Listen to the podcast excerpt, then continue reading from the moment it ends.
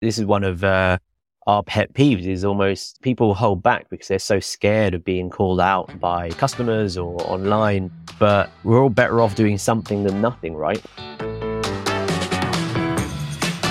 You're listening to Ear, Brain, Heart, an experiment in showing up. I'm Mark Stedman, and I've been on a journey in 2022 to find out what good marketing looks like, in every sense of the word. Helping me get to grips with ethical marketing are Chris Thornhill and Jen Bayford from Growth Animals, a team of growth marketers dedicated to helping businesses grow their bottom line and their impact. We got into everything from social media to becoming a B Corp to the impact the internet has on the environment, but we started by exploring the space around ethical marketing and growth marketing. Yeah, what we want to achieve ultimately as growth animals is to show that with clever marketing, you can grow both the bottom line of a business and the positive impact.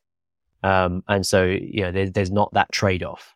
So if people are looking or considering putting more thinking, putting more ethics behind their marketing, that they're not going to suffer a drop off in their sales or whatever it is as their core KPI. Um, so I, I, followed a uh, a post recently, an experiment by Anna Miltenberg, who I was um, lucky enough to to get as an early guest on this show, who's the um, founder of Brand the Change, and she had a they they did like a 28 day experiment removing social media from their marketing. Where does or does even ethical marketing like is there an intersection there with social marketing, content marketing, that kind of stuff? Are there ethical questions or concerns when you think about social marketing or social media marketing? There is, yeah. So, our view on all marketing is that it should be helpful and informative, but not ever manipulative or intrusive in one's customer or, or client's lives, right? So, we take that view on everything. And ev- every conversation we have is uh, about different channels, different techniques um, with marketing. It's it's a dialogue. It's it's questioning um, use of things that perhaps weren't questioned in the past, and making sure it fits the bill of being helpful and informative. So. When it comes to content marketing, that actually lends itself to be helpful storytelling, um, connecting and engaging with the customer or the client in a really lovely way that isn't intrusive. But we do know also that there are things that go on behind the scenes with some of the bigger social media channels, for example, which would then make us question the use of them. And actually, that was one of the motivations for us starting Growth Animals. It was around the same time as the Social Dilemma came out on Netflix, and we watched it, um, you know, with with curiosity. And that has helped shape some of the conversations that we've had with clients and make them question why they are using cer- certain channels. And Twitter is one that's very topical at the moment that um, we're having lots of conversations around. So there's there's no hard and fast rules when it comes to ethical marketing.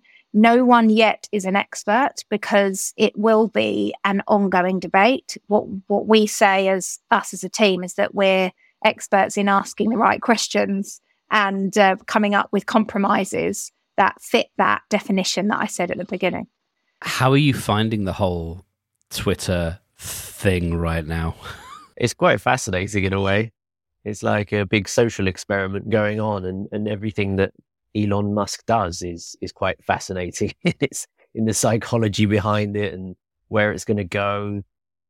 And and as Jen said before, you know, even prior to Elon getting involved, Twitter has been one of the channels where we have been most sort of vocal with our clients in encouraging them not to use it unless they really have a compelling reason to do so. Yeah, there feels like and and as so as a podcaster, there is a big uh, podcast contingent within Twitter, and there is a big, um, and I think this is the case with a lot of content marketing kind of stuff. There is this sense of Twitter being, as as they call it, the the town hall or whatever they call it, the village square. Um, but it feels so much sort of like a lobby and and th- this idea that we can sort of just throw our thing up and say here's a here's you know I've just written a new blog post I've just released a new podcast episode I've that that's the sort of mechanism that things then propagate, and um, it's it's people then start to realize, well, actually, Twitter doesn't want you to do that, and so because it's you know taking views away from Twitter, and so what you end up then with is different ways of trying to shout the same kind of thing. Now we do it in threads, or now we do it with audiograms and little bits of video, but it's all the same kind of thing. And I think there is a move, or I've seen a move at least, towards stuff that is maybe less native to Twitter in in that it is it is actually about as we say showing up but about being there and creating value answering questions being able to provide useful advice sort of natively without trying to push people off to another platform. And I think um, as I'm looking now at a uh, at a, because I, I've been slowly sort of moving myself away from Twitter as I've been kind of peeking around the front door of Mastodon there is a, a sense there that it can absolutely be a marketing channel, but not a push based one. It's very much one of be being of value within a community rather than pushing out your latest updates. Yeah, and and actually the the sort of two ty- the two occurrences where we support or at least sort of get on board with people and clients who want to use Twitter is is where they are more of a sort of news service. And so Twitter has that really useful nature of being like a, a bulletin channel almost. Um, and the other bit is, is more of a customer service piece whereby they can then respond to any queries or concerns customers have. And so again, it's like you say, it's, it's finding the way for that channel to be helpful and informative. Um, and if they're, if those things aren't relevant to you or a client, then step away, find the ones that are the right ones. So, Jen, can you give us a sense of how Growth Animals began? This is my favorite story to tell, so I'm going to tell it. So, Chris and I, um, we've been running Growth Animals for two years, but that's not where our journey together started. So, we actually worked together in house within an organization um, in West Sussex. It was Goodwood, the Goodwood estate. Um, and Chris worked there for a little bit longer than I did, but we were kind of there for five, six years each. Chris was head of marketing there, and I was in his team looking after the marketing for some of the motorsport events. Um, and of course, wasn't really needed when the pandemic hit because um, there weren't any events to put on. so Chris furloughed me. Chris. Um, and he stayed on. And Chris thought, obviously, I was living my best life a bit too much at home because I live by the beach and I had a fantastic time. And then um, Chris asked me if I would do some consulting for him, well, for the charity that he is on the board of trustees for, which is um, Dementia Support, which is also down in West Sussex. And we did, we had to realign their marketing strategy um, based on the pandemic. Um, and we did that and really, really enjoyed it. It was really rewarding. Um, and then kind of Chris and I had our, aha moment at that point and said, you know, if we did get made redundant from Goodwood, um, this would be our plan B. But actually, over that summer, I did kind of practice our consultancy services on a few willing businesses um, to cut, make sure that we had something viable to go to market with if we did take um, voluntary redundancy. And plan B became plan A because we thoroughly enjoyed it. We are really, really good at marketing strategy. That's our specialism. Um, and we started to think of the ways we could use that to do good. Um, and that's that's when those ethical conversations started to come in. So we took voluntary redundancy um, with one other. Actually, there were three of us to begin with, and then we started Growth Animals in September 2020 how has a startup in the pandemic felt? Like your, your own business pandemic baby how was that you know with so much uncertainty um, i mean there's there's uncertainty at any time really but um, yeah what was what was that like? I can give you a really good analogy actually mark because uh, i recently had a pair of twins and it's like having twins in that it is equally the most wonderful exhilarating experience of your life combined with being the most stressful, anxiety inducing thing you could ever imagine.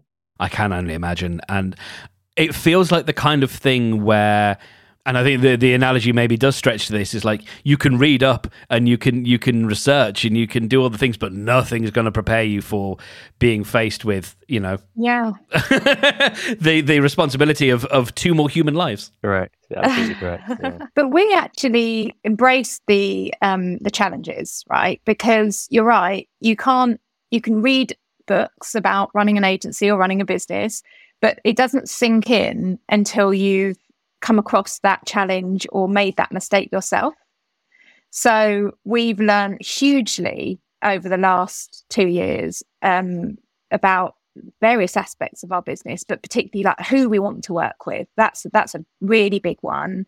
Is that you know we had to kiss a few frogs in the beginning, but now we're in a really fortunate position that we know the types of businesses that are aligned with our values and that are like minded and we can we've got pretty good um, at spotting those red flags early doors. Touch wood.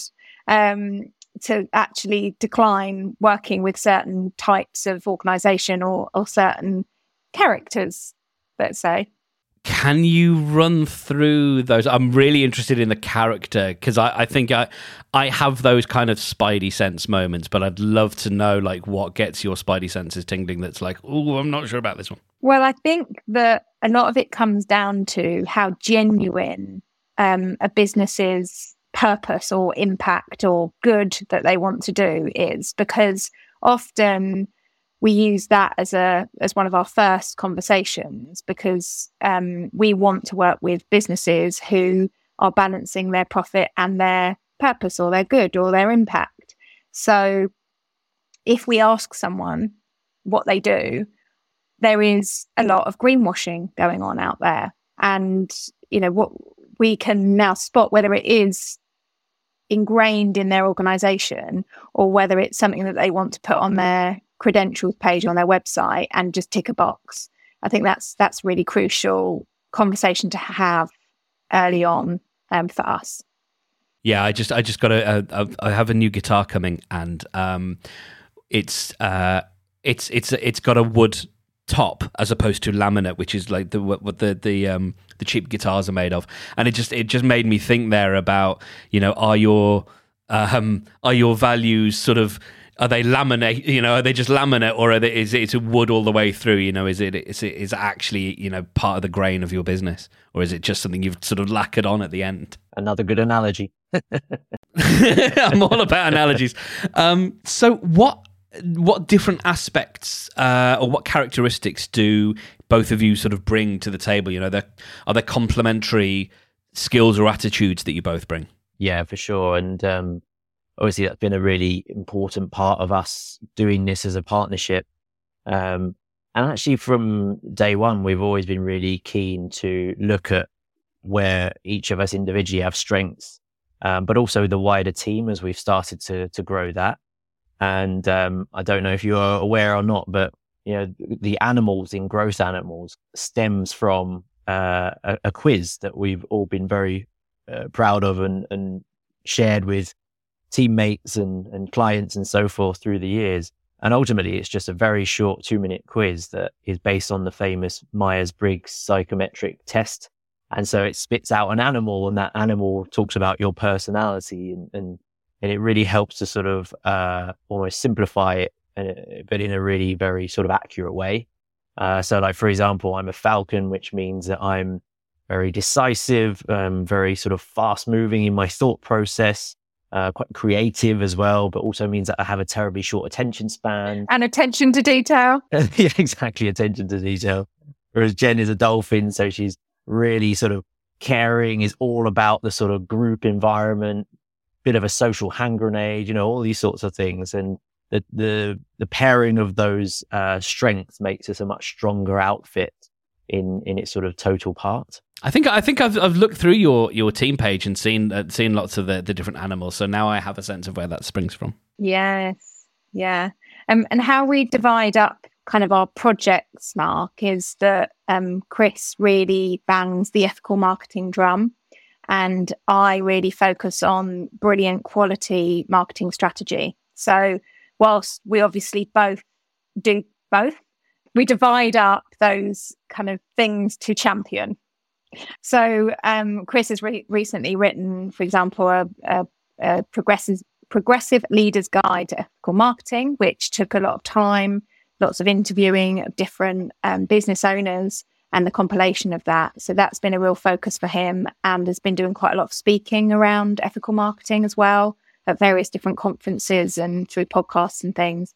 Um, and then I've been focusing on our client work and making sure we do some really, really good quality marketing strategy.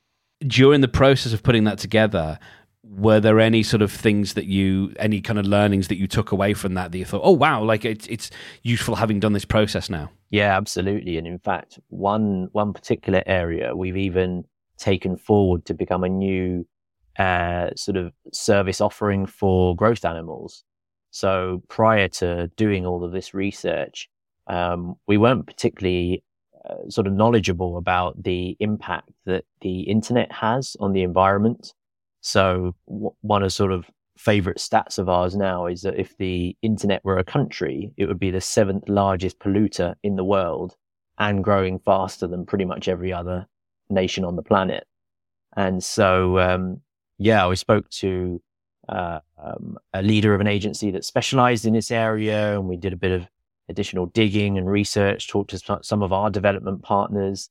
And so we've now taken it forward because actually it's a brilliant area for a business like ours, obviously, who wants to make a positive impact, but also for all those many, many businesses out there who are genuinely trying to make improvements in their sustainability um, but haven't perhaps thought about the fact that they have a website that is actually quite carbon unfriendly.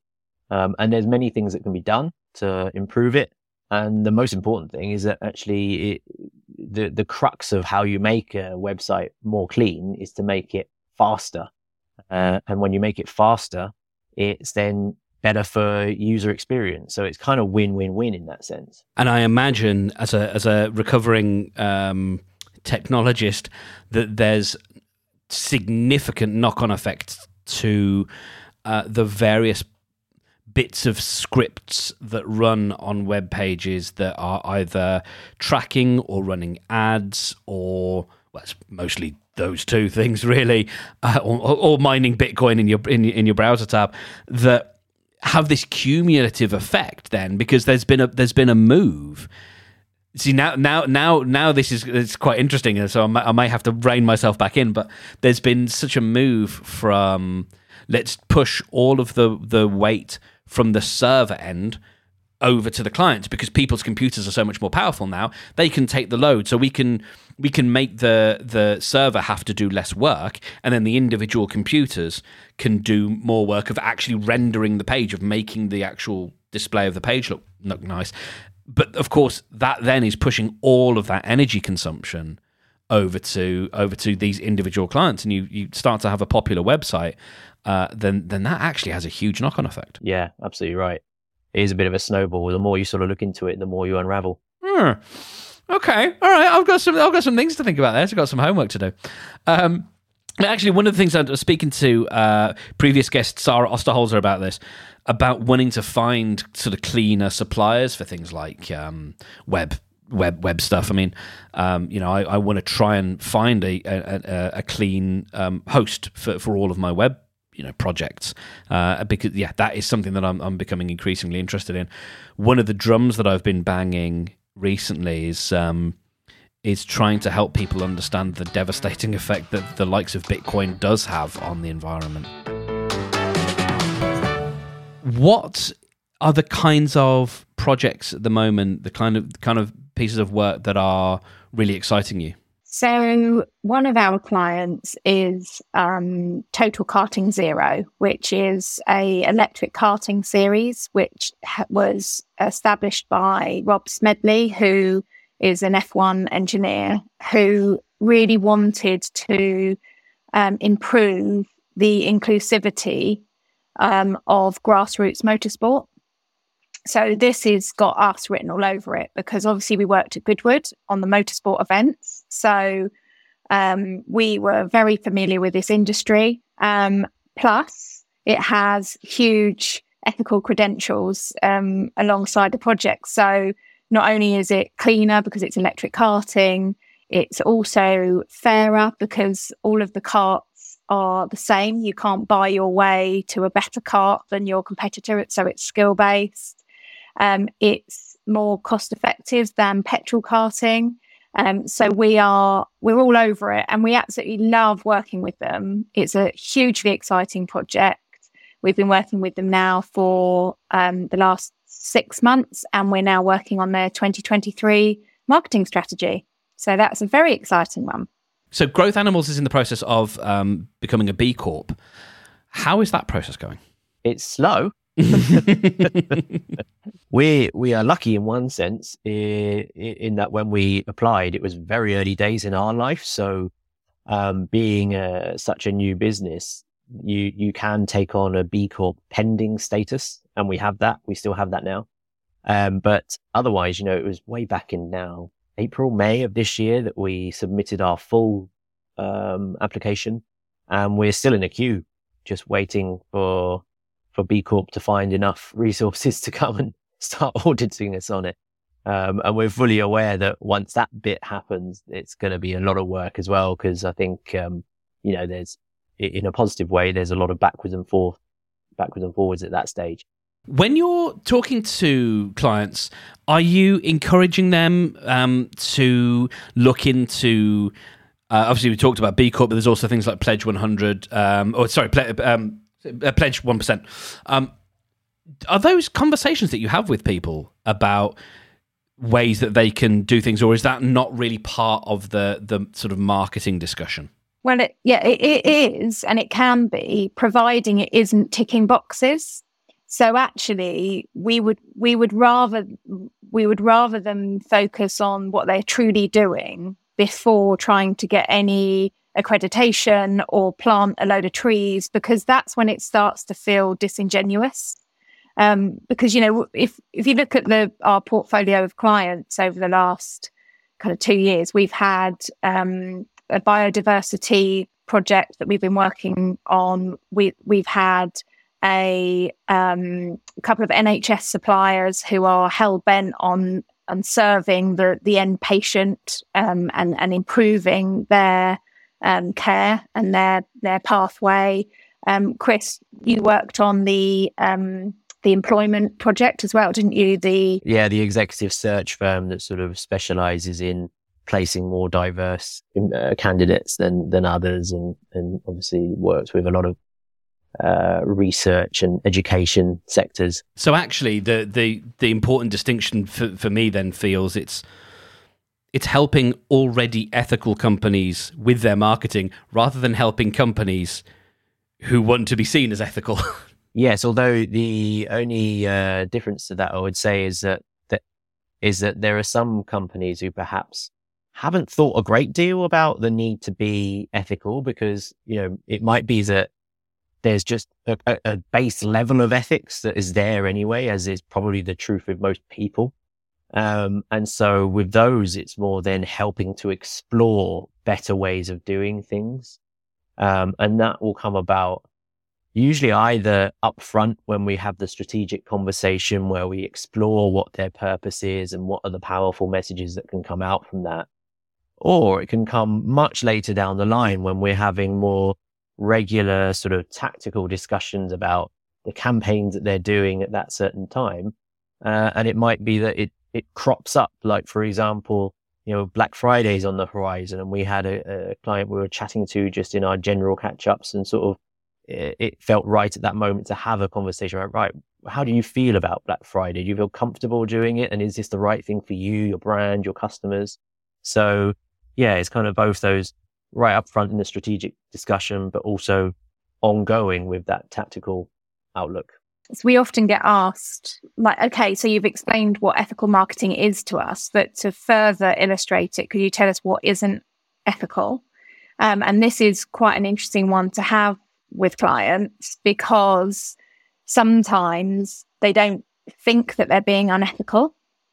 And we've been guilty of that in, in our careers. In fact, you know, when we've worked in previous jobs we've got in you know in house within organizations we've been given you know, some chunky sales targets to reach and deadlines by which to reach them.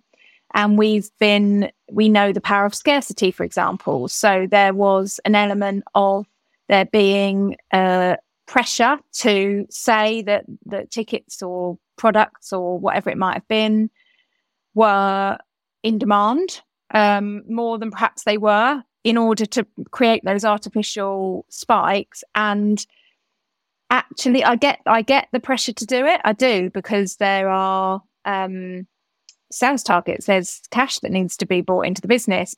But equally it starts to erode trust with a with a customer because they think oh hold on you said that last year or last week or or whenever it was. So it's kind of having those conversations with clients that sense check things that you think are clever and they're not actually do you think um, DFS will ever become a Growth Animals client? Yeah, it's funny. You, do you know what? You're the second person in about a week who brought up DFS, and um, and, and I don't know if you noticed it, but I think they've had a change of heart recently. So uh, on TV at the moment, they've got a really lovely advert that's all like you know brand style and just really beautifully curated. And I wonder whether it is part of a change of heart now because they've had so much sort of feedback around how disgusting their previous approach was. we we've actually been having a chat now with one of um, the owners of one of the agency networks that we're part of, who highlighted on LinkedIn this week three different examples of um, disingenuous PR. Oh right, okay. Yeah, they worked in terms of getting column inches and um, attention, but they you didn't need to scratch much beneath the surface to realize that they were PR stunts. So um, the first example was Deliveroo, who did a campaign around Collectoroo, which was aimed at collecting food to give to food banks and supporting a particular charity. And they'd even got like Nicola Adams to head it up as the face of. So it was a pretty high profile, high budget campaign. But apparently, if you scratch beneath the surface, there is no such service apart from like in one city, there's one van. It's really not making the impact that this PR campaign would suggest. Well, another, yeah, Brewdog this last week has been a brilliant one. They're going going all guns blazing with there. We are the anti-sponsor of the Qatar World Cup and then you can book tables to watch the World Cup games in all of their pubs throughout the country. Oh, oh, come on, bro, yeah. I mean, I saw, I saw that, and I thought, okay, I don't. For a while, I haven't trusted that they're not the hippest uh, in terms of um, of ethics, um, but more in, in terms of like how they treat their staff.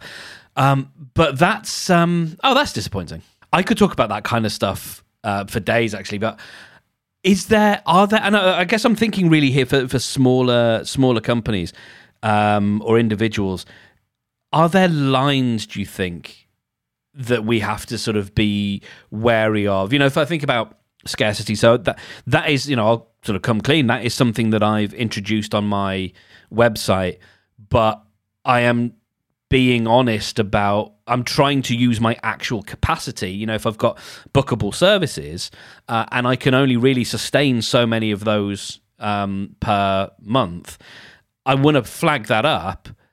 But I am also using that as a little bit of a, uh, you know, a little bit of a nudge. And I think there, you know, the, where where do you think the line is, and and, and is it really, is it for for us to draw? Is it really for the consumer to draw? I mean, uh, our, our feeling is that everyone has an internal sort of compass where they know sort of instinctively where that line is. So your example is a really good one because, you know, if, if you genuinely do have scarcity in a, a, number of the products or services you sell, yeah, that's fine. That's, that's actually, it is helpful to let people know that because they want to make that purchase and they might have been holding off.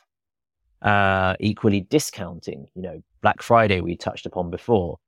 Uh, but discounting in general isn't all bad because again, you know, sometimes you need to clear old stock. Uh, you need to clear seasonal stock. So in all of those cases, I think we all know because we have that sort of internal thing where if we're going over the line, there's that ick factor. You you just feel a bit wrong inside. If you are uh, a new a new business or if you're starting a new venture and you want to get off on the right foot with your marketing, are there some things to bear in mind? Are there some starting points to consider? Are there kind of guidelines or something like that that you would recommend um, if people maybe don't feel like they can always trust their gut? So, um, actually, it's far easier to market ethically when you're building a business from scratch, is our experience. Because one, you haven't got lots and lots and lots of stakeholders to, with all of their influences and their own agendas. Um, and you can drive your own agenda. Um, but also, you've not got the legacy of, of years of uh, a way of doing things or years of those sales targets to be meeting. So you can, you've got a blank sheet of paper because recently we went to a, um, a, a, a seminar um, that we were presenting at called the, the Good Agency Summit.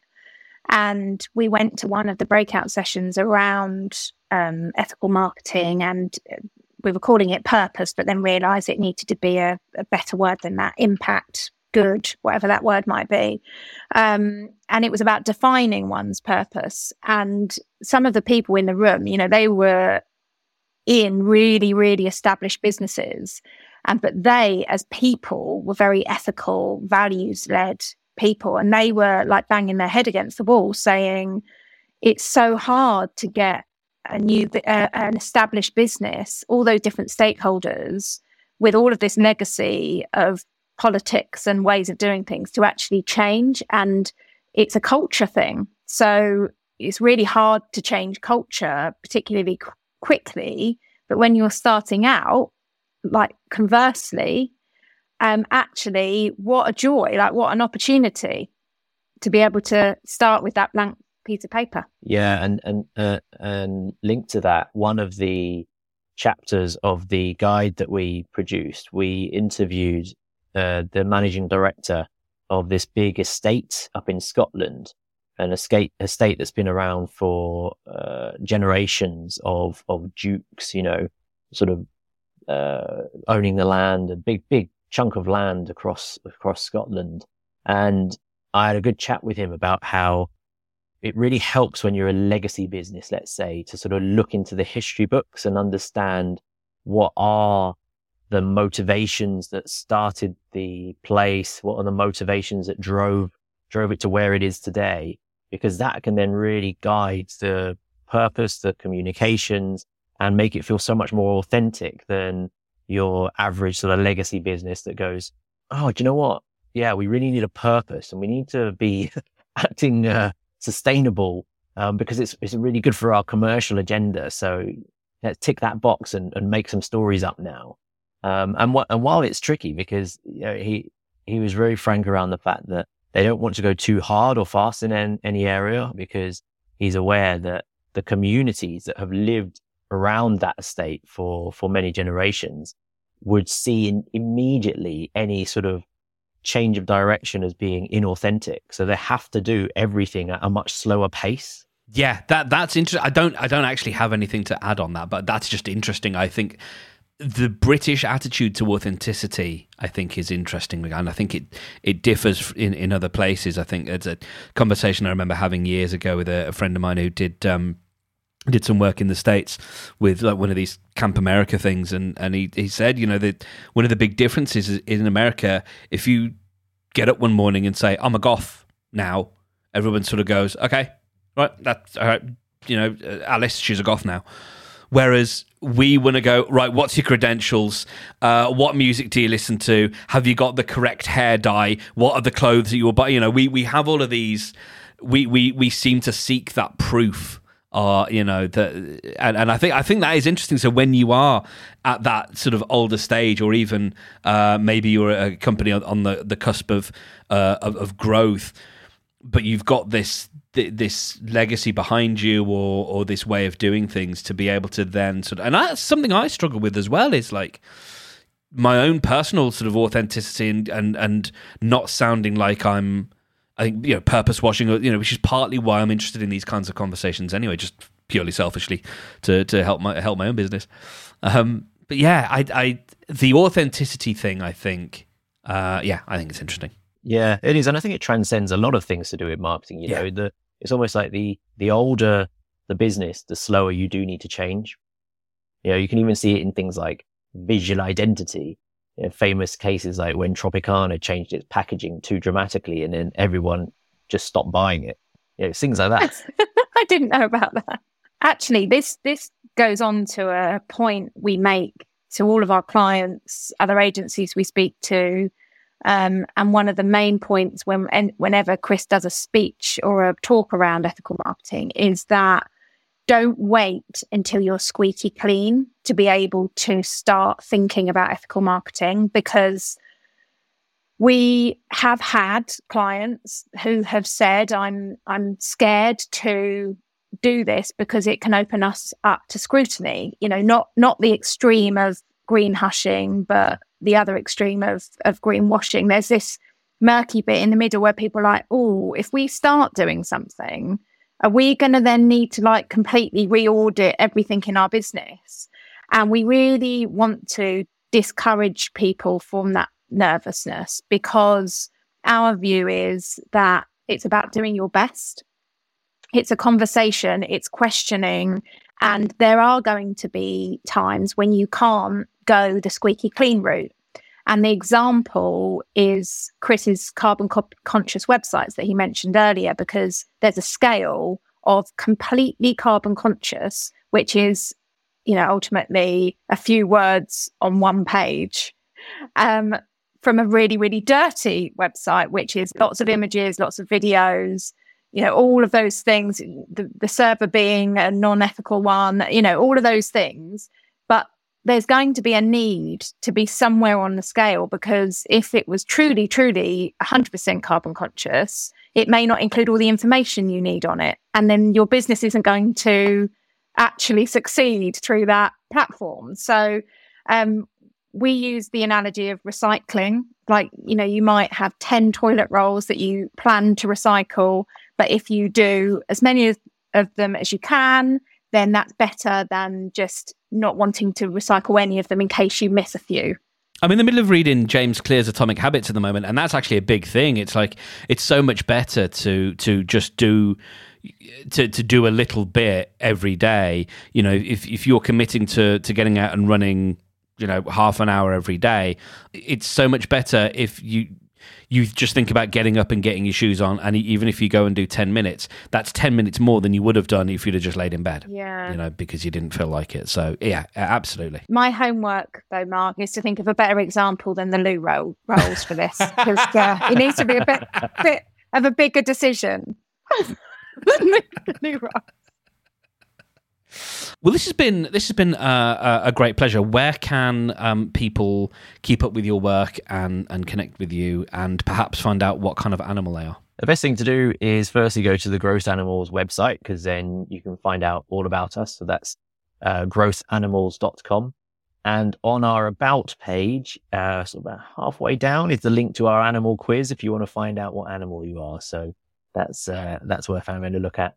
And if you want to find me or Jen personally, then you can find us on LinkedIn. Thank you so much for having us. And um, I think we need to keep sharing all of the examples of unethical marketing um, between us so that we can look at them as case studies of what not to do. Yes, I smell a newsletter. Name and shame. Marvelous. Thank you very much, both. This has been a, a real pleasure. Thanks a lot, Mark. Thank Really you. appreciate it. Huge thanks to Jen and Chris. You can check them out at growthanimals.com. And links to everything we talked about are on your screen now or at earbrainheart.com.